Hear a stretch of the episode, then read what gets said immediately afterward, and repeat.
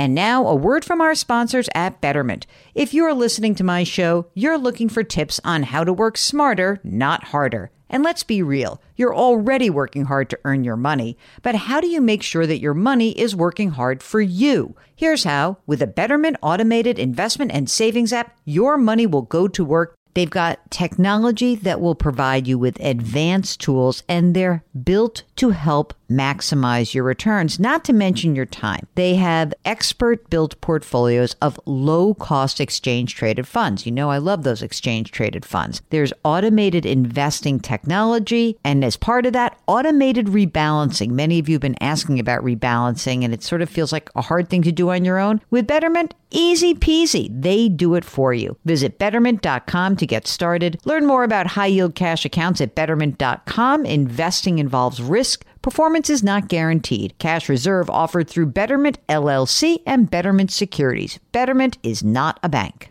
With Fidelity Wealth Management, a dedicated advisor can work with you on a comprehensive plan to help you reach your wealth's full potential. Plus, you'll have access to specialists in estate planning strategies. So you're not just growing and protecting your wealth, you're sharing it. More at fidelity.com slash wealth. Investment minimums apply. Fidelity Brokerage Services LLC, member NYSE SIPC.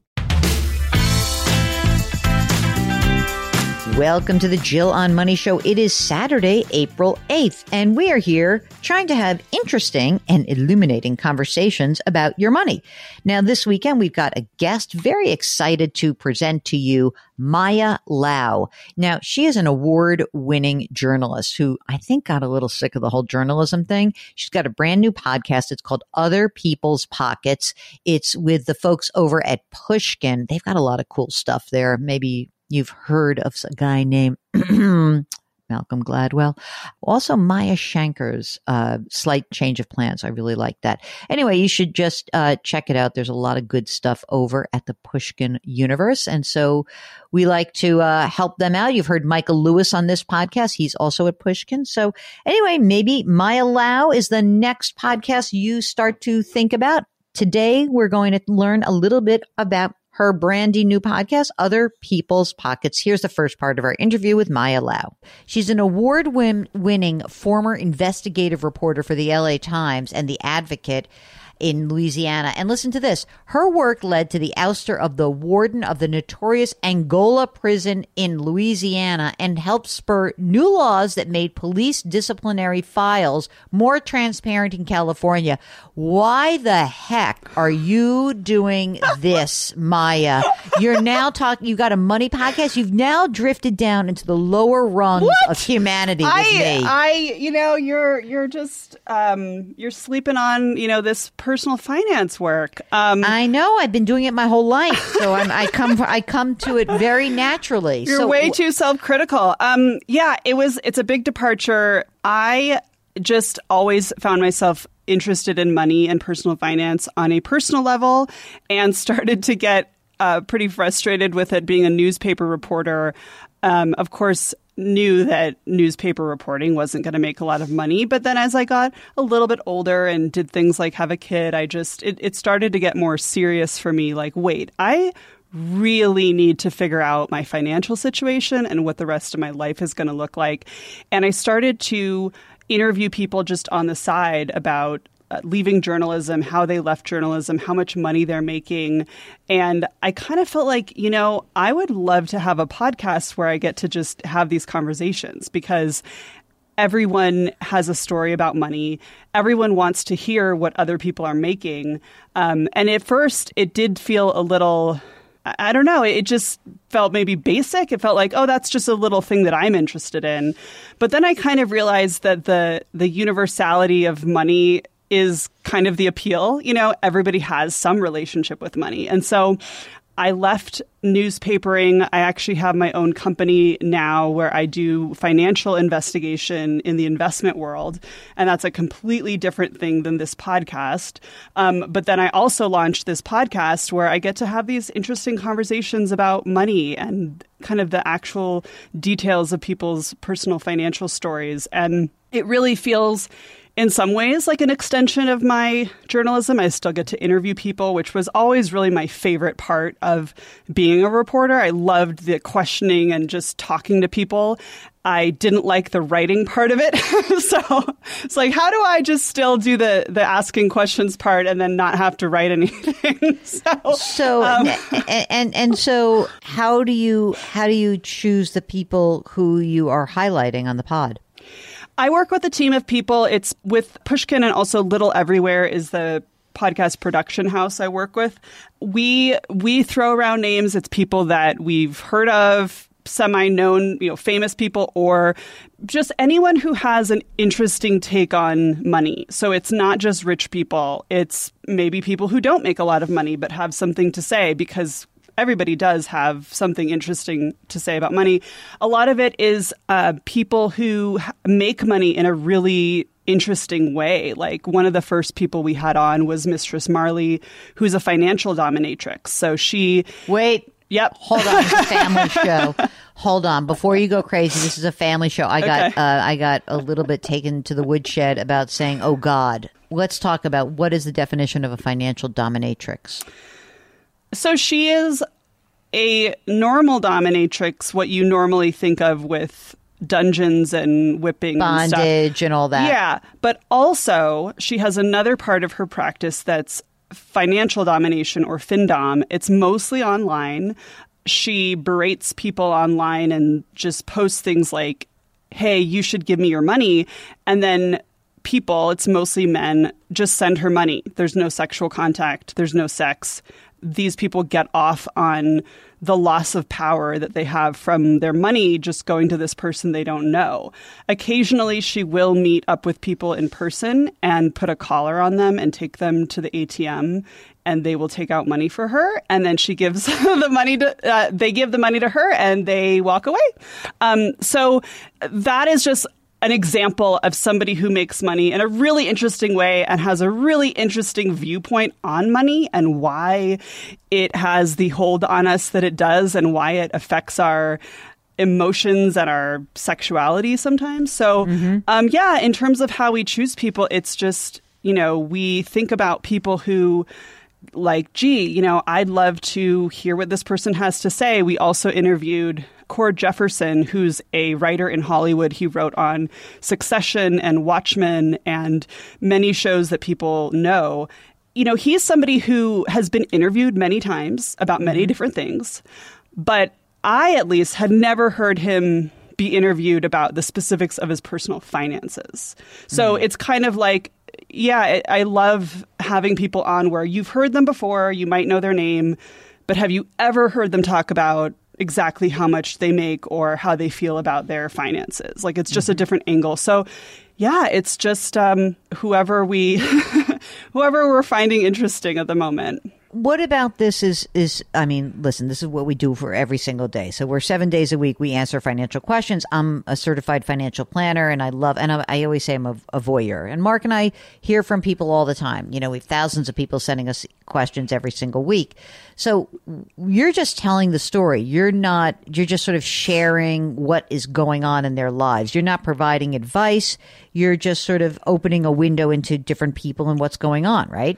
Yeah, I mean, I am not a a money expert. The way that I describe it is I'm really an average person. Of course, I have huge amounts of privilege and you know, there's aspects of my life that are not average, I guess, but I am a I am a real person who does not have a formal education in money. And I'm figuring this out with the listener as we go along together. So I'm not here to say like you should sign up for this kind of high yield savings account, you know. Right. It's more like let's hear from real people about their money journeys. Sometimes they've made mistakes, sometimes they've done things um, you know, I sometimes talk about how my mom at one point was putting everything on credit cards and she eventually paid it off you know, it's just interesting to to know her story. Um, she's not been on the podcast, but like on a personal level, that's not advice that anyone would give. But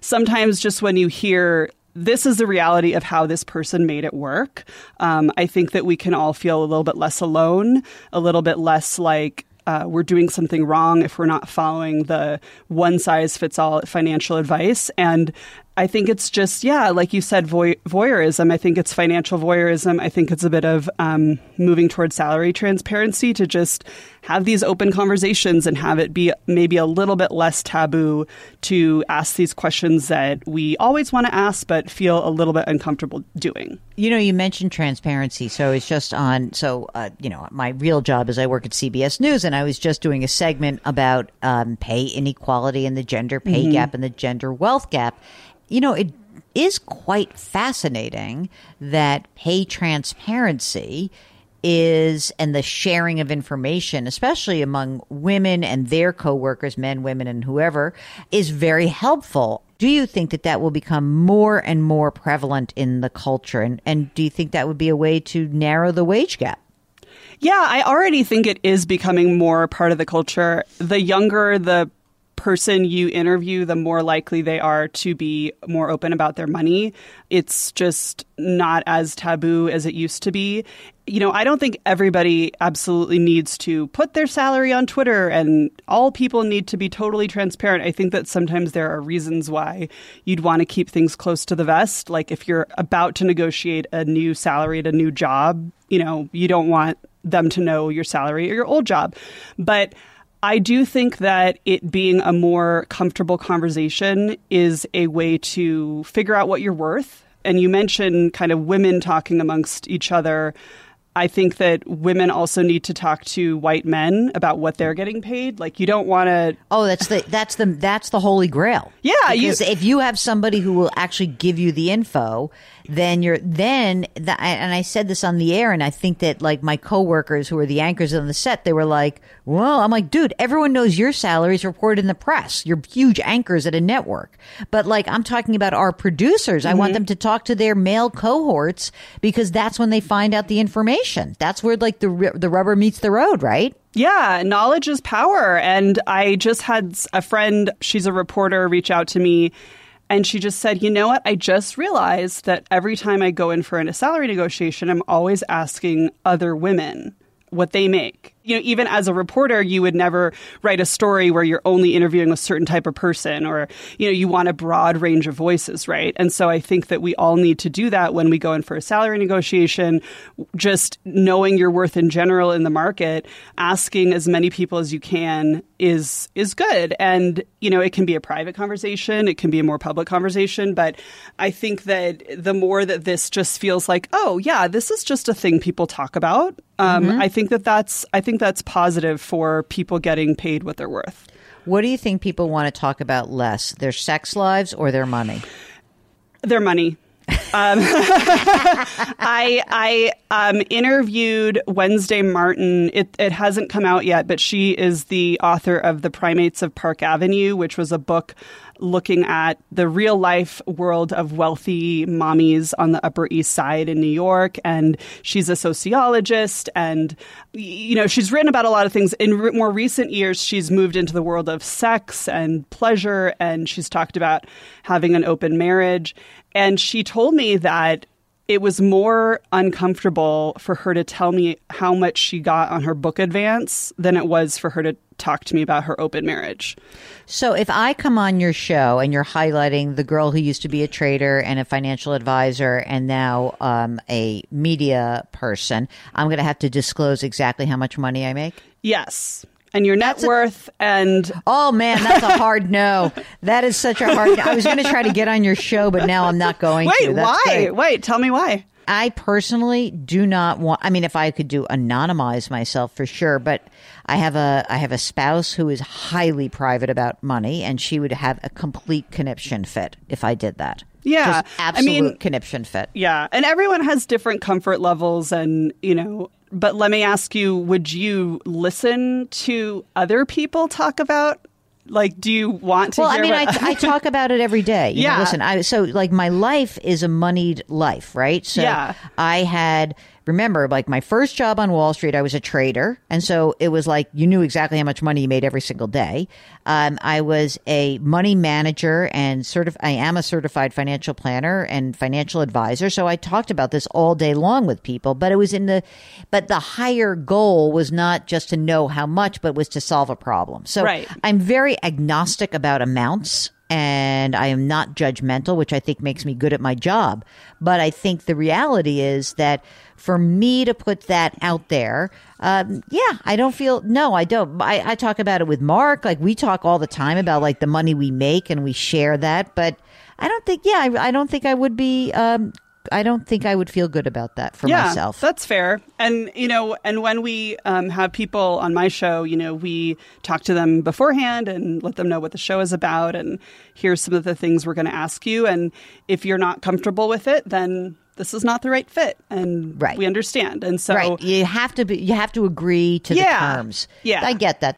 Okay. If you're a voyeur like I am, then all you need to do is actually just keep listening to this podcast because that's what we do all day long. Mark and I listen to your stories and we hope you can have a little bit of access to the advice that we give. If it's something that's going on in your own life, of course, you need to contact us directly. JillOnMoney.com. Click the contact us button and let us know if you'd be willing to come on the air. Don't forget, we've got this brand new service. It's called Jill on Money Live. And there you have access to quarterly live webinars. The first one with Ed Slott is now posted. It's up behind the paywall. So if you actually subscribe to Jill on Money Live, you can watch that all on your own. Don't forget to leave us a rating and review and lift someone up. Change your work, change your wealth, change your life. Thank you for listening. We'll talk to you tomorrow.